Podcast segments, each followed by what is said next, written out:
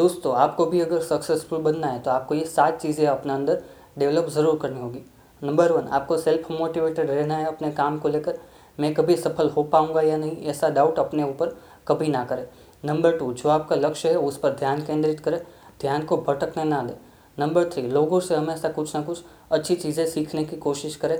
Negative points पर ध्यान ना दें। नंबर फोर हर चीज़ को एक अलग नज़रिए से देखें।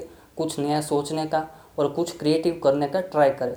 नंबर फाइव लक्ष्य को ऊँचा रखें, क्योंकि बड़ा लक्ष्य रखेंगे, तभी कुछ बड़ा कर पाएँगे।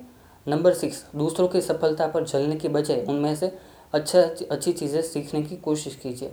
नंबर सेवन काफ़ी इंपॉर्टेंट है, समस्याओं से भागना नहीं चाहिए और डट कर सामना करें, क्योंकि आप मेहनत कर रहे हैं तभी आपको प्रॉब्लम्स आती है।